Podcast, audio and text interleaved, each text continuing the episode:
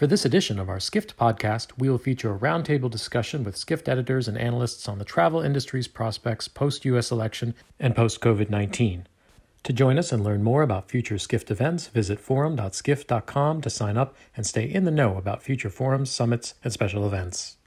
Okay, all right, folks. My name is Rafat Ali. I'm the CEO and founder of Skift. Uh, I'm sure you we've encountered uh, many of you in previous live broadcasts. We thought after the news, particularly this weekend, with the election results being clear, despite whatever anybody else wants to say, and the Monday morning news, particularly uh, resonant in the travel industry, which is the news about the vaccine becoming uh, the the potential first vaccine candidate having much higher effectiveness than experts initially had assumed. 90% the, the Pfizer BioNTech vaccine that potentially will be in the market, at least in US, in the second half of 2021. Which obviously, from a travel industry's perspective, is huge. This is what a lot of us and a lot of the industry is banking on the vaccine and the recovery that will hopefully happen from there. Uh, we wanted to gather our team, our team that day in, day out talks to people in the travel industry, are experts at what they do, the Skift editorial and the research team that that you see on here. I'm just going to go clockwise from my screen. Cam, who covers hospitality for us. Lily, who's into her week two of working with Skift, we're already putting her to work. Covers global global tourism for us, and Seth Borko, who is our senior research analyst, covers, among many other things, economy, and that what that means for travel industry, online travel, Airbnb particularly quite interesting, uh, quite heavily these days for obvious reasons, and also airlines on and off as well. So those are some of the things that we will discuss. For many of you who follow Skift closely, I'm the one who comments on pretty much everything else, but I'm standing on the shoulders of all the work that our team does. So the past 10 months for uh, the travel industry as well as the Skift team obviously has been interesting and, and um, challenging to say the least. And uh, a lot of the work, incredible work that our team has been doing in the last 10 months, despite all the difficult circumstances, is just a wonder to see from somebody who leads the team. Uh, it's just incredible to see. So we're going to get into the discussion, but I want to mention that one of the things that we've changed over the last few months is we've launched Skift Pro, which is our daily news membership. If you go to skift.com slash membership, for as little as 82 cents a day, you are able to read Skift, uh, dollar one for dollar one per day if you do an annual, and less than that if you do biannual, not biannual. It's less than um, a cup of coffee. It really is cup. Well, actually, not in New. Well, not the corner street here in New York, but less than a cup of Starbucks coffee. Yes uh, for sure. And um, and then Skift Research, which uh, is a little more expensive than that, but that's because of the um, the work that they do and the incredible work that they do. So go to research.skift.com for that as well. I know many of you are subscribers to that. Okay, preamble done. Seth, I'll I'll come to you first. This week has been an incredibly hopeful time for the travel industry. I would say the first time in a long time, obviously, all this year is the optimism and so that that, uh, that that's happening. The news is also that this is a very dark winter to come because all the all the second wave particularly in US and and Europe and other parts of the world as well second or third wave coming and coming with a lot of ferocity. Is the uh, what is driving the optimism? Is the optimism warranted or misplaced yeah, I mean that's a great place to start. I think, I, mean, I, th- I think there, there's definitely reason for for some optimism. I think it all starts with kind of like the economy. Another political slogan is the economy. stupid, right? And travel is such a large part of that, and it, it, they're just totally interplay with each other. You can't have travel without consumers that have money and want to spend it, without businesses that have confidence in future investment. You can't have travel without that. And then conversely, travel itself um, contributes a lot to the economy. And so, what have we we seen there? Well, let's let's. I think we should look at travel specifically. So we've developed something called the Skift Recovery Index. We're very proud of it. It's a proprietary index, and it, it aggregates a lot of really interesting features. We have forward-looking indicators like search activity. We have real data of dollar data around bookings, around volumes, uh, airline seat capacity. We're kind of blending it all together to get a holistic look at how the travel economy is doing. It some macroeconomic indicators in there as well. So right now in the U.S., our indicator is at 43. So what does that mean? It's relative to last year. So we are at 43% of the output that we saw this week last year in the US. Mm. So what does that tell us from a recovery perspective? Well, in April, the recovery index was at 15. so we, we're doing a lot better than we were in April for sure. Um, but we're hardly back there yet. And unfortunately, since about September, we've been coasting at kind of this like mid 40 level. So the recovery has, it was an initial sharp recovery. It's since stalled.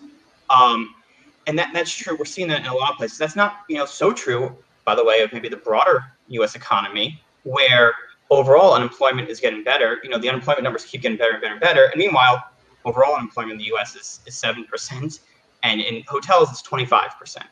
So there's still a lot needed. And the hope is that what will, that will, that the extra gap to get to that second leg will be hopefully a vaccine and will be hopefully more stimulus. That was a big political thing that had stalled out. That was really had been given a lot of the legs and really helping to kickstart that broader economic recovery with stimulus. That came in April, the CARES Act. It stalled and ahead of the presidential election. So there's there's hope that with a new administration, some new some new bills can be passed.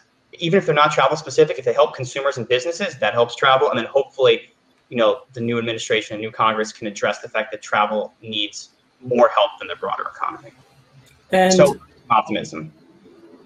And um, in terms of the vaccine, from your perspective, I mean, certainly none of us are um, experts at the science of it, but um, the 90% number is significant, um, which, from what we understand, at least by reading, means that it it is 90% effectiveness in the people of preventing potential yeah uh, COVID, um, and that this is only one of the vaccines, and others obviously there there are many others that are um, competing with it, and so in U.S.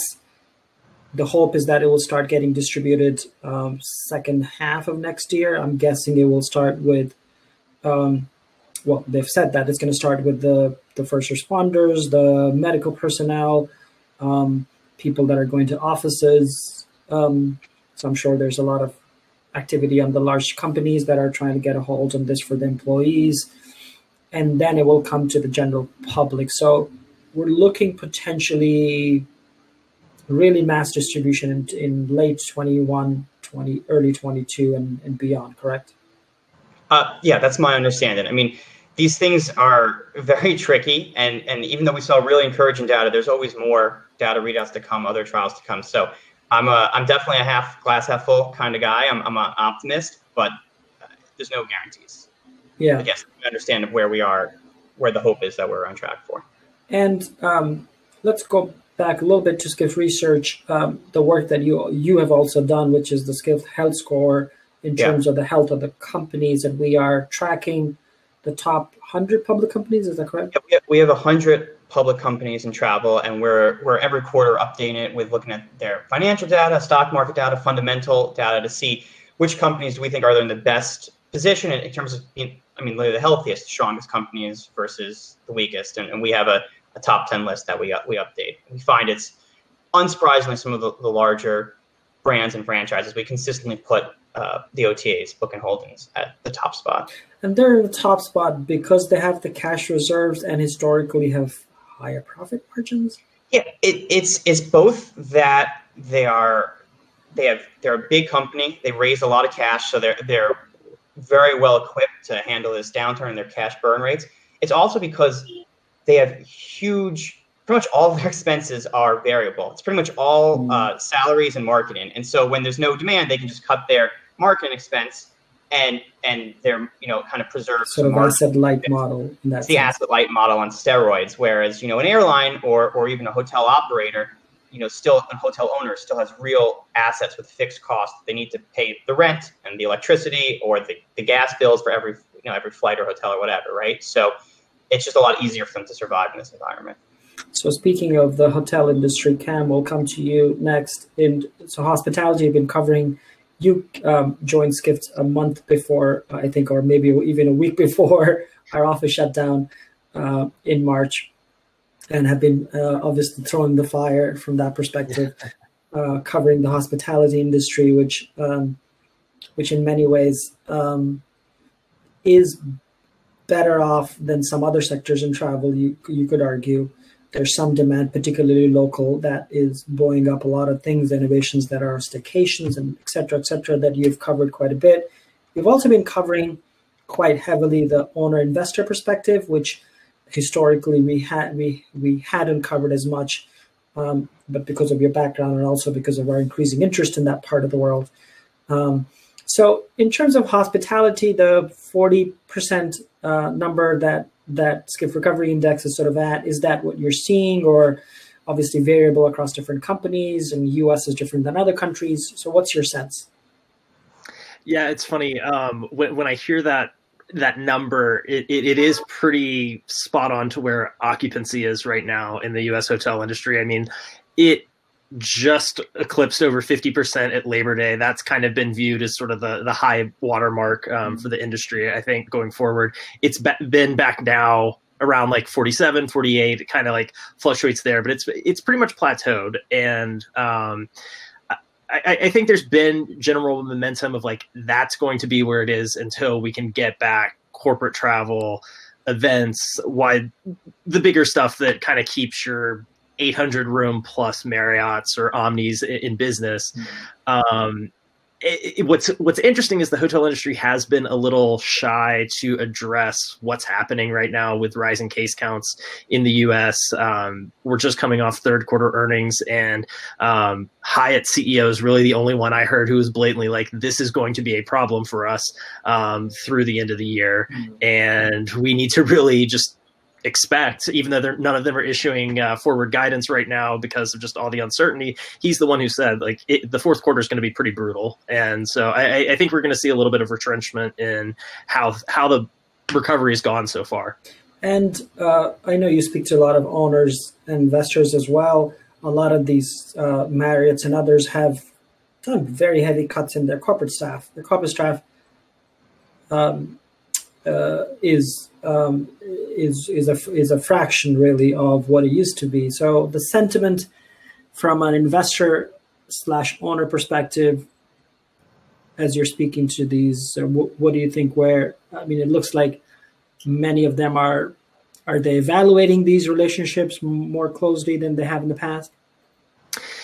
Definitely. I mean, like right now, you have sort of this sparring of is bigger really better? And if you talk to the Marriotts and Hiltons of the world, they say yes. What else are they going to say? And that they expect to see growth through this because they're going to convince your independent hotel owner that taking a Marriott flag and putting it on your mom and pop inn is the best way forward to build a customer base and market share coming out of this. Um, but that hasn't materialized yet. It's actually what you've seen is a big the story we've been covering kind of the most is this Boston real estate firm has actually deflagged or plans to deflag about 200 hotels affiliated with Marriott and IHG, mm-hmm. saying that they perform better with a smaller brand um, called Sonesta. And I, I keep seeing a lot of murmurs of independent hotel companies trying to link up where they don't actually merge because no one has the money to do that right now, and that you know for the it's enough to satisfy lenders if they have to go through special servicing or something like that to show like here's our business model forward, um, but without having to throw some of the revenue that they earn to to one of these bigger brands. So that's a long way of saying there's a lot of holes in this theory that big brand affiliation is going to be the, the trump card uh, coming out of this. And the brands that we um, follow closely, Marriott and Elda, the big ones, there was a sense that or at least was was some some um, sense that they would shed some of the some of the sub brands that they have. Um, hasn't officially, I suppose, happened yet. Even if they're putting some of the brands in hibernation, uh, maybe yeah. you know doing less effort than that, more effort than that.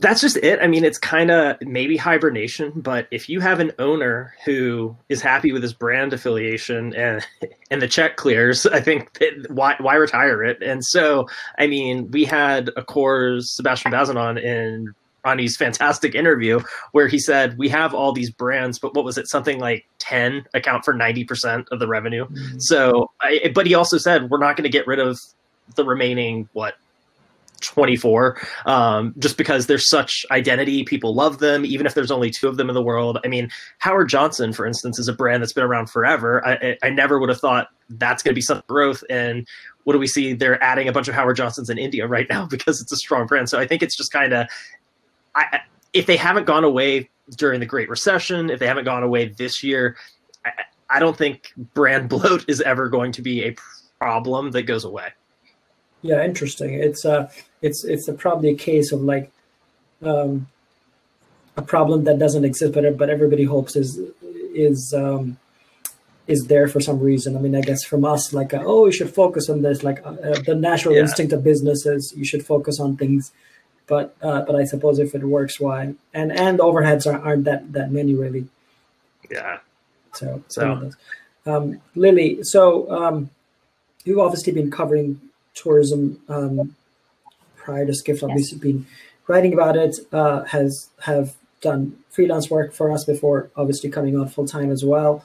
Um, one of the big questions that everybody has, uh, USA's brand, has been hugely affected, not just in the last four years, but sort of has been the um, but for uh, for a, a, lot of not just because of the of uh, of the political leadership, but but for all reasons, um, has obviously taken a hit over the last four four years, five years, and may, maybe more. Um, from your perspective, as you're thinking about and you're covering and speaking to people in the industry, the inbound when it opens up, because right now it's not really open in a, in a sort of uh, the rest of the world uh, is not open either.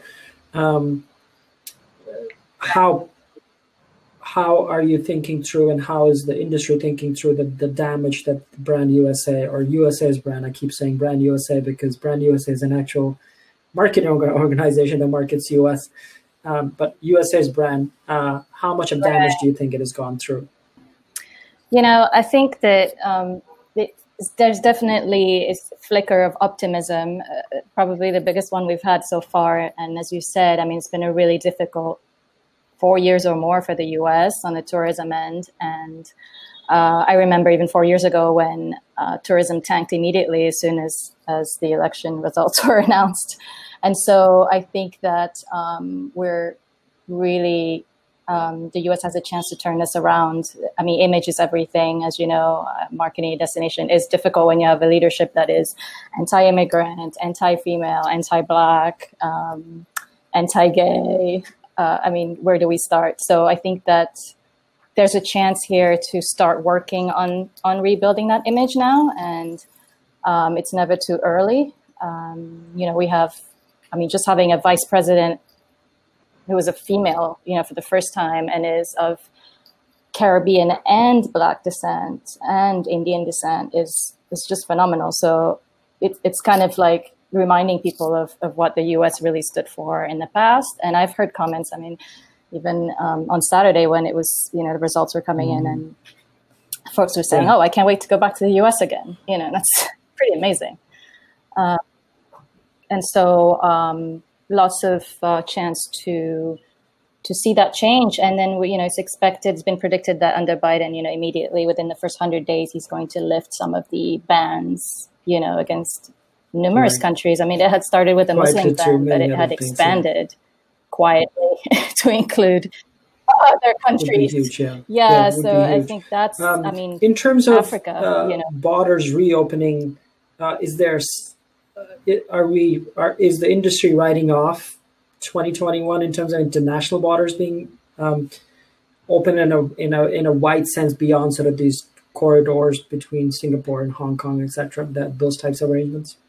You know, I'm skeptical in the corridors. Um, I think that the priorities are going to be really getting a handle on this virus. Um, I mean, obviously, we don't know if a vaccine is really going to turn out to be effective within the next six months or not. But I think that um, for there to truly be an increasing travel, um, they would have to work on a on a more unified um, system to get people traveling again. Oh, yeah. Um, but first, get the virus under control, and I think that's really the challenge right now. But but having a leadership that's going to um, prioritize that is yeah. I think the biggest pretty big um, for tourism. Thing that you is, know? um, and lot, everybody's talked about this. The unified response is the biggest missing piece globally, um, not just in travel, but like world in everything.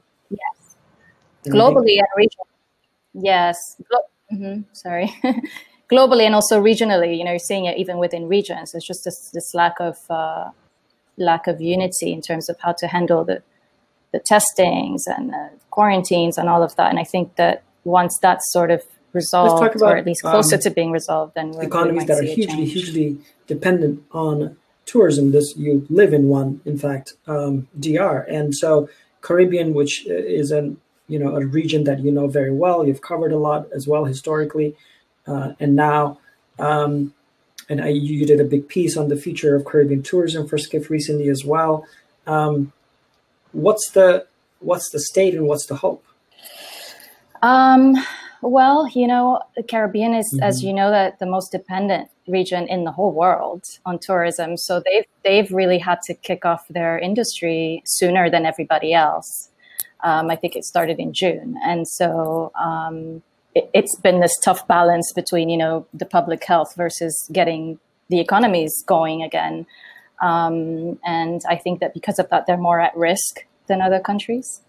Um, in terms of the the new administration, I, I think it's it's good news for the Caribbean, but um, at the same time, there are those that say um, that it won't be much change because um, I don't know if you know. I mean, I don't know if most people know this, but um, China has been a, a increasingly major partner for the Caribbean in terms of um, you know economic development, infrastructure, and so on. So even tourism, um, and so you know f- on the on the on the economic side, um, it might not be such a massive difference, but at the same time, on the source market side, it is because the number one source of tourists for the Caribbean is the U.S. So as long as the U.S. is not under the under control as far as the pandemic, then Let me ask um, a follow up question. to delay the did a very Caribbean fully recovering. state of cruise tourism and it, or um, in the Caribbean and uh, potentially a chance to, uh, to reinvent.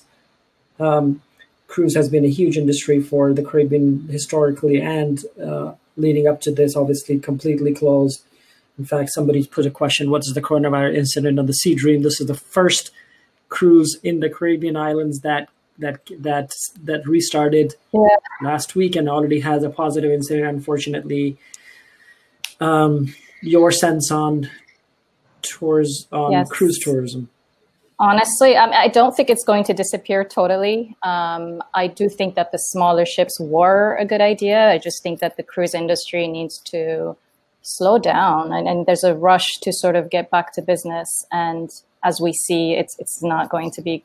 It's it's just going to be worse. You know, I mean, they've, they've already okay. got six cases on that I first ship that one, sailed out of yeah. Barbados, um, including including journalists. Yeah, including journalists on that ship. So um, I think that the future for cruise tourism is not looking great. I think that they're probably going to be the last to truly fully recover.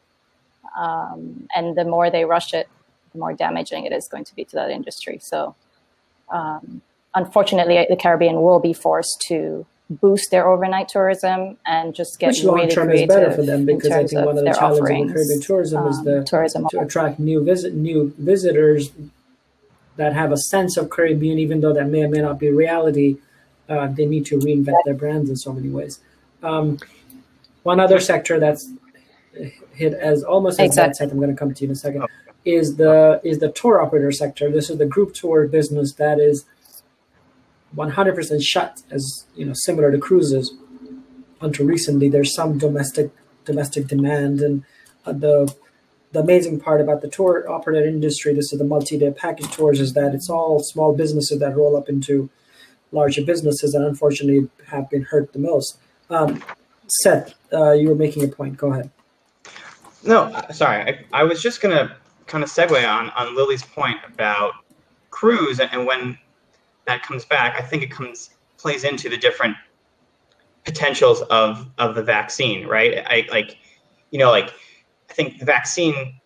Just an earlier point is that the vaccine can have a couple of different benefits, right? In terms of it can it can jumpstart travel before everyone is fully vaccinated, and then once hopefully it's effective and safe and everyone is fully vaccinated, well then certainly at that point um, the cruise industry could recover. But I think there's this interesting thing I've been thinking about, which is this concept of uh, there's this, there's some studies done after 9/11 about what it takes to get people traveling again, and one is income, it's the economy, but they also talk about it's your perception of risk and also the society's perception of risk and the public's perception of risk, which is kind of like the like the call your mom factor. And when you tell your mom you're taking a flight and she gets very upset, you know, there goes that trip, even if you felt personally comfortable. Or, or we mm-hmm. have we have a travel tracker survey that surveys Americans about their travel habits. And increasingly visiting friends and family is like the number one type of travel. It's coming up with Thanksgiving, it's coming with December. Maybe I feel personally fine flying, but I don't want to fly and then go see my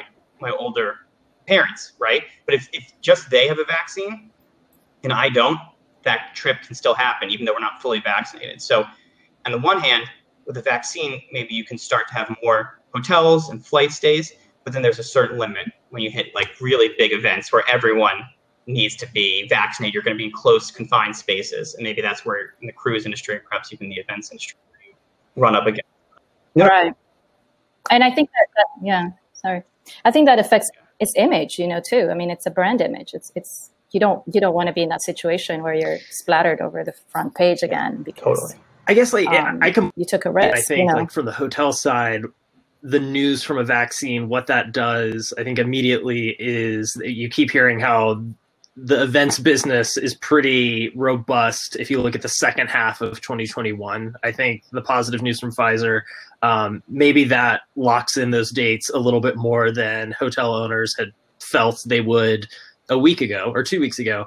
Um, that said, I am a little curious if this news is going to do much over the next three months because, I mean, what we're hovering around 150,000 new cases a day in the US. And I, I, don't think, even if there is something down the horizon with more than 90% efficacy, how, how many people are going to be like, okay, let's keep let's keep traveling in full force over the holidays? Uh, my my thought on that is that unless we're comfortable in our local lives, it's going to be very hard for travel to come back. Like, am I, to your point, Seth, um, on the research, which is, am I comfortable with my kid going to school first? Like, that's the first barrier or the mm-hmm. biggest barrier in my life today and all of our lives. You know, are our immediate family members safe going to do immediate things? And I think if that is settled, then we go out one concentric circle outside, then another concentric circle outside. That's why local tourism is having a boom in terms of like I can go in my bubble, in my car, um, to a place and and and that sort of the one. Um, from an airline perspective, Seth, um, yeah. since um, you you look very deeply at the airline sector as well, um, I guess somewhat similar dynamics to hotels, which is there is a some amount of demand. Um, the numbers from TSA and US are increasing. They've sort of plateaued potentially at this point. Um, the airlines are very well capitalized. The surprise is that none have gone bankrupt yet. At least the big ones yeah. in the US have not gone bankrupt. Maybe not surprising. Well, they got a huge, I mean, a huge right, government bailout, right. effectively, right? Which is why they haven't gone bankrupt yet. Otherwise, they would. Um, you know, the airlines are in a, a very uh, a tricky spot because their their demand is normalizing somewhat. Their I think their biggest challenge right now is convincing people to dip their toes in the water and take the first flight. And we, we heard, uh, I think it was from Southwest, they told chief us commercial they, officer, correct. Yeah, propensity to travel from their, chief commercial officer that um, it, it's like 50 point increases in propensity to travel once you take your first flight. So repeat travel is a big deal. I um, and the other bit is how, yeah, it's all about how safe people are going to feel. I see a question in the chat about rapid testing at airports, hotels. So that's that's a big thing too. That is only real, at least in the U.S., only just now getting rolled out. We were talking uh, our with the edit team, uh, the editorial team last night about the past CDC screening efficacy. You know, they screened the way they did it initially when it first started, and this does speak somewhat to the administration. They screened uh, like 750,000 passengers for for COVID. What they did was temperature checks and survey forms, like have you been around someone with COVID or do you feel ill? Do you know how many people out of the like almost 700? I think I'm reading this right. Like 700,000 people. How many people reported they'd been in contact with someone in COVID in the last two weeks? It was like four. Some some insanely small number. Yeah. Just to show you how ineffective those checks were. So the rapid testing is definitely a step up. It certainly is more effective than that whether it's truly effective, as with the cruises, we're seeing it's not 100% effective, but it makes people feel better. It helps people get into the airport. And then once they take their first flight, they're more likely to take their next flight. And you pair that with some form of vaccine distribution, I can start to see a, a slightly, you know, somewhat optimistic scenario for airlines. But it's, it's tough. And it also, let's make one more point, it very much matters on your market. The best performing airline in the US this quarter was Allegiant because low cost, low cost structure, low fares, all leisure travel, you know, very nimble, point to point with our routes. Worst performing was Hawaiian because it's almost entirely international travel. Because Hawaii, again, right or wrong, whether you know they're protecting the local community, we can debate that certainly, but they had very strict quarantine requirements. You couldn't drive to that market. Huge Pacific trans-Pacific business coming from Asia to Hawaii. So Hawaii's just doing terrible. So it's going to very much depend on your market too. You know, business versus leisure, international versus domestic. Yeah, it's fascinating. Some of the earnings on um, on the airline earnings. So this is obviously earnings season, as we talked about. On I think it was um, maybe United and others that are. I mean, every, every, everybody's shifting their capacity from the business routes to the leisure routes and obviously yeah. JetBlue and others are trying to capitalize because they were ones obviously yep. always ahead of that. Um, yeah. VFR is a term that unfortunately doesn't get talked about much. Um, is now being talked about visiting friends, friends and relatives um, market, which the industry doesn't like as much because there's there's you know people maybe staying with their family, so the hotel industry doesn't get the revenues. Maybe they're spending less on food because obviously they're eating with their friends and family. But the reality is, it's what's keeping the industry afloat in many ways in many you know in many parts of the world uh, today. Our survey work indicates that. Oh, sorry. Yep. Especially with, sorry, I was going to say, uh, Rafa, that I agree. I mean, it's you know, yeah. let's not discount the diaspora. Yeah, and I think huge. Uh, JetBlue has actually said so that, for the their, their traffic to Caribbean is, is, is, decent because of the back and forth potentially as well. Um, Cam, from a hospitality perspective, we've seen a lot of at least start of innovations on things like, um, you know, make come and stay at our hotel, staycation type stuff. Um, whether obviously taking a staycation or, or working from the hotel. A couple of the operators that I spoke to recently said that it's actually turning into a real business, at mm-hmm. least in New York for the locals. Obviously, the mileage will vary from place to place. It probably requires denser cities for it to work. Um, from your perspective, these innovations that are coming in, and then we haven't even talked about business travel uh, yet. Um, we did to talk a little bit about events, but um, from your perspective, um, what's um, what's real, what's not there? So yeah, the biggest innovation that you're seeing come out of this space is this work from hotel concept that's it's supposed to be a bridge between you know you're not your company not letting you back into the office. You're tired of working from home because the dog's barking your child's coming to play during a zoom meeting. Um, and, and, so they're offering to a day use program. Marriott's offering like a multi-day pr- platform even. And, and, pretty much all the companies now are doing this. Um, there's some legs there. I think their biggest hurdle is how do you market this? Because I think a lot of people are looking at this, scratching their head, and saying, "How is this any different than just booking a room at a hotel and you asking to use their business center?" Um, you have seen some pretty interesting pairings so far. Um, Industrious, which is an actual co-working provider, partnered with this smaller California brand, Proper Hospitality, where they're actually going retrofitting the space to make it actually conducive for working there during the day. It's not just using the desk in a hotel room. They have kind of the amenities, the snacks, the coffee, et cetera, that you expect from a WeWork or an Industrious space in these hotels. Um, and I, I've talked to some old sources of mine who are actually in the commercial real estate, like office space, and they think, you know, it, is it going to be enough to keep Marriott like at the same level of business travel as they did before, except they're just staying during the day instead of overnight? No, but it is something that could have a pretty niche um, audience going forward, even after the pandemic, because if you do have more companies cutting back the amount of space that they need at an office, but they're willing to foot the bill at this because a lot of these aren't that perfectly honest. I mean, a Mandarin Oriental day use uh, pass is still 350 bucks um, mm-hmm. here in Boston. I mean, I, I, was looking at some of the Marriott ones; they're still 250, 400 bucks. I mean, it, it's you're still going to need a company to sort of subsidize that, and I, I think that it could be there.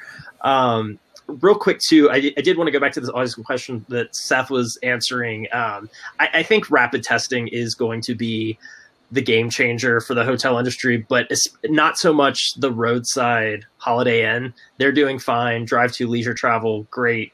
Um, Why are it's going to be lo- because there is more of a sense that you can control your stay there. They're affordable um, at a time where even though you know all the data shows people are actually saving money through this they're not maybe necessarily willing to shell out quite yet because again there's still so much uncertainty of, yeah, of course are we going to be a w and jobs and everything is lost like there's real pain all around exactly so people are still wanting to get out there but yeah. why not do it at a Wyndham or a Choice Hotel or something a little bit more affordable rather than flying to a resort.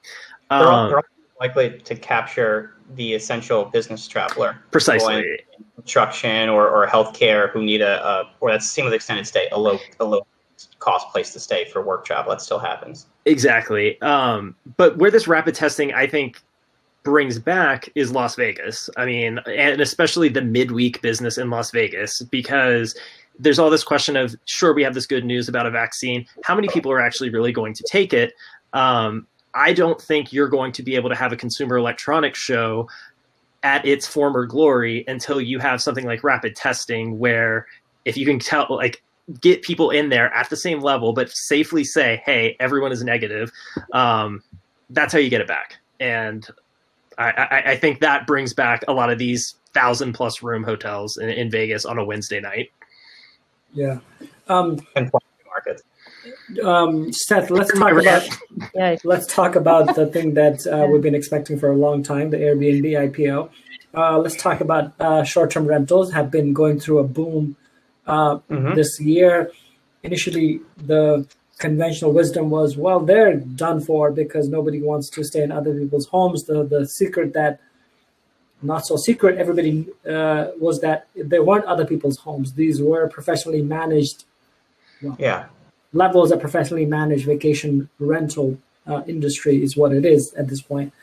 And so they've gone through a boom. In fact, I would argue at this point, Airbnb prices I have seen are the highest I've ever seen um, on Airbnb. It's not just me saying it. This is what data is also telling you. Um, and then obviously the other players, VRBO, which was having a tough time, won by Expedia, is actually doing very well right now. Um, good for them on that front. Uh, Booking.com, I'm sure, is seeing a similar rise for their integrated product as well. Um, Airbnb IPO S1 potentially is, is dropping, from what we understand, next week. Yeah, yeah. I mean, we, I mean, we don't have the. Hopefully next week. That's that's what we have heard. It, it's an exciting time for a short-term rental. I mean, it's been a, a growing space, and it's definitely no longer. I mean, it is a sub-industry but it's really its own industry now with its own niches, which I think is very important to understand when we break this down because there's been short-term rentals in urban markets, in apartment buildings. There's a whole master lease model of Sonder and Lyric. There's been professionally managed whole homes in vacation destinations. There's been what Airbnb started with, which is the shared bedroom. And each of those sub-markets, up itself a sub-market, are performing very differently. The mm-hmm. shared apartment space that Airbnb is known for, to your point, Rafat, people don't want to. People don't want to stay in a stranger's home and on their couch right now. but and and there's also been a decline in travel to um, to urban cities, partly because that's where initially some of the bigger outbreaks were, and also because a lot of the cultural amenities are closed or were closed, you know, museums and stuff like that. So what happened was the short-term rental market has been doing great, but it's been these professionally managed vacation market destination drive-to destination markets in you know the south or the beach or or the mountains that have been doing incredibly well. Some of them seeing their best years ever in history, as opposed to well, the rest of the travel industry is struggling. They're up year over year. And by the way, you're spot about the, some of the data points in terms of uh, Vrbo, which is Expedia subsidiary. They saw their Expedia as a whole, the whole Expedia group saw the revenue per room that it earns increase because not because they were selling more stuff, because they were selling more rooms mm. via Vrbo, and those are more expensive rooms, and they were earning higher commissions from high and higher length of stays and higher daily rates.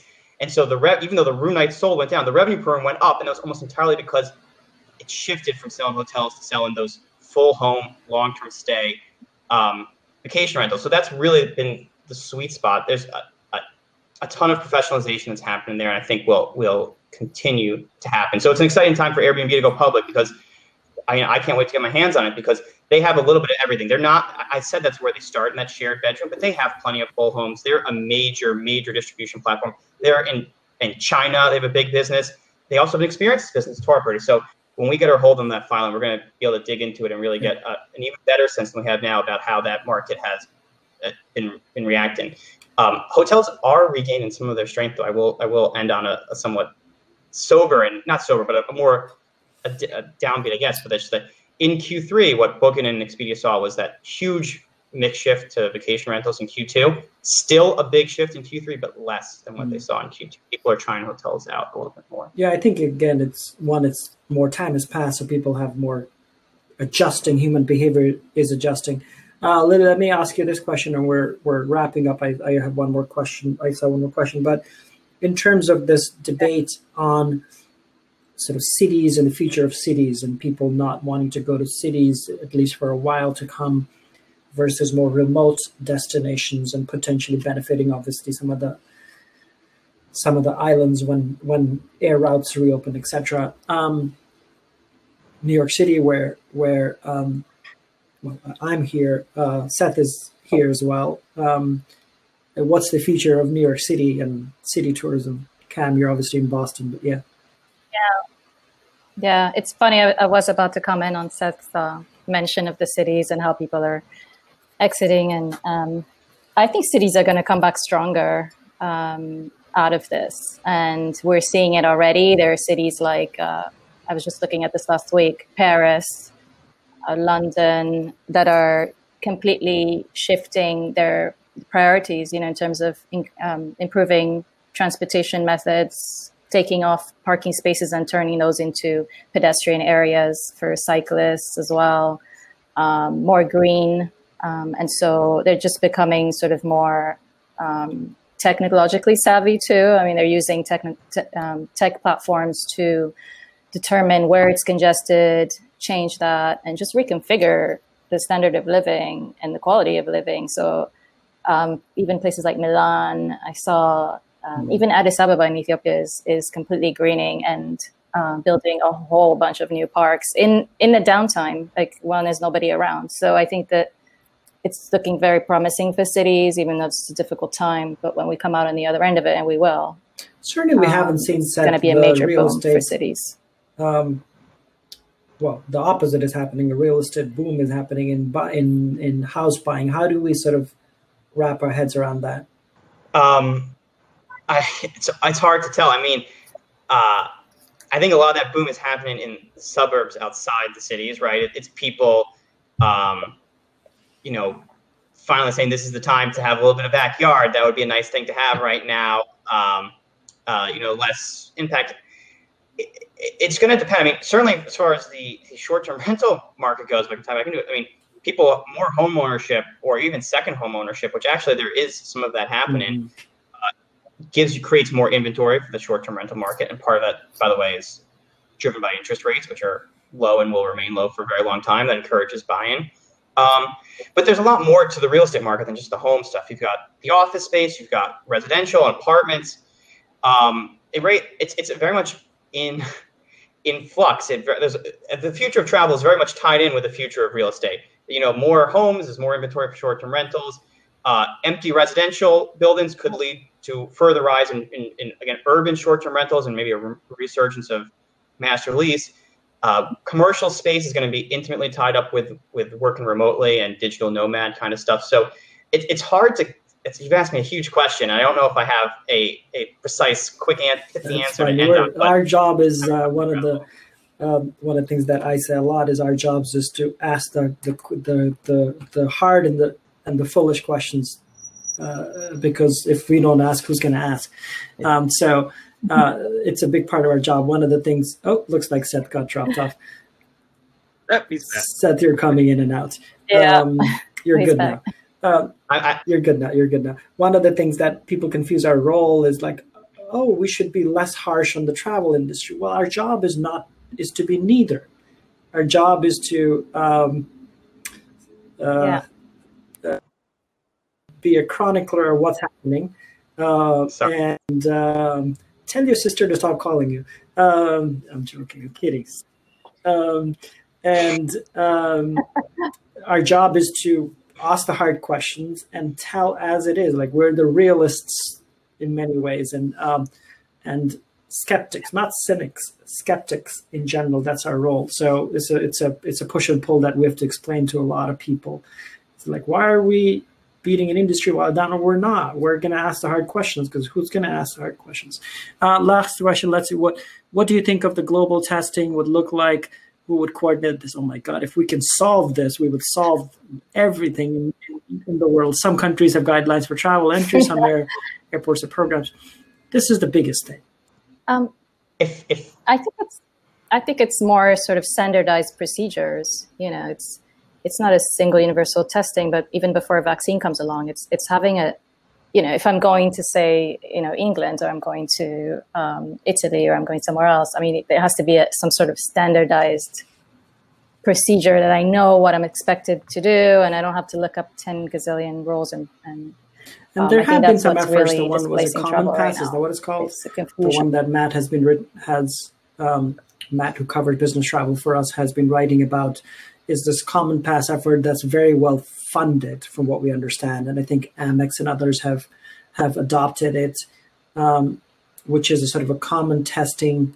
It's a digital passport. It's a word that people have been talking about for ten for for these for all of this year, which right. is uh, on my phone i have a thing which says i've been tested and i this was the last time i was tested and you can scan and go and flight and standardized i mean that, that's to your point really on standardization of, of common standards across this which right. unfortunately like if the visa if, if our passport authorities around the world somehow got got hold of of managing this it feels like it could be done but to your point if we haven't been able to manage the disease itself in our localities, travel and traveling, which is a much lower right. thing, unfortunately, today, um, is going to take a long time. Yeah. To, to your point about being a, a, a, maybe a skeptic, but not a cynic, but I, I, I, it would be ideal. It would be ideal to have a single global yeah.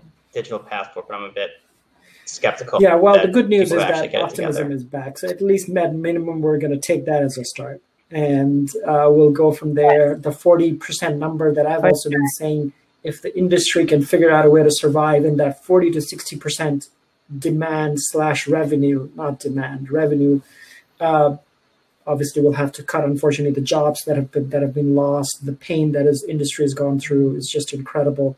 And um, if we can hold on for another 2021, mm-hmm. the chances are that the, the pent up demand – that that we have seen the the the the, the, the need for people to travel, the more meaningful ways of people traveling, the green shoots, the innovation that's coming there that is happening. There is a lot of innovation in in in, in times like these. You just have to yes. know where to look um, from all parts of the industry, and even you know players on the edge, which is um, amazing to see. And so, uh, for, from our perspective, stay tuned to Skift because this is what we do for a living. Which is to uh, latch not only hard hard questions, uh, not only ask the hard questions, but also keep an eye on the innovations that are happening that maybe in the edges and then come to the mainstream. Hopefully, because of us writing it, and um, uh, we'll be back soon. I don't think the Twitter uh, live stream worked, but uh, unfortunately, but we'll figure it out the next time. Thank you, folks, for listening. Oh well.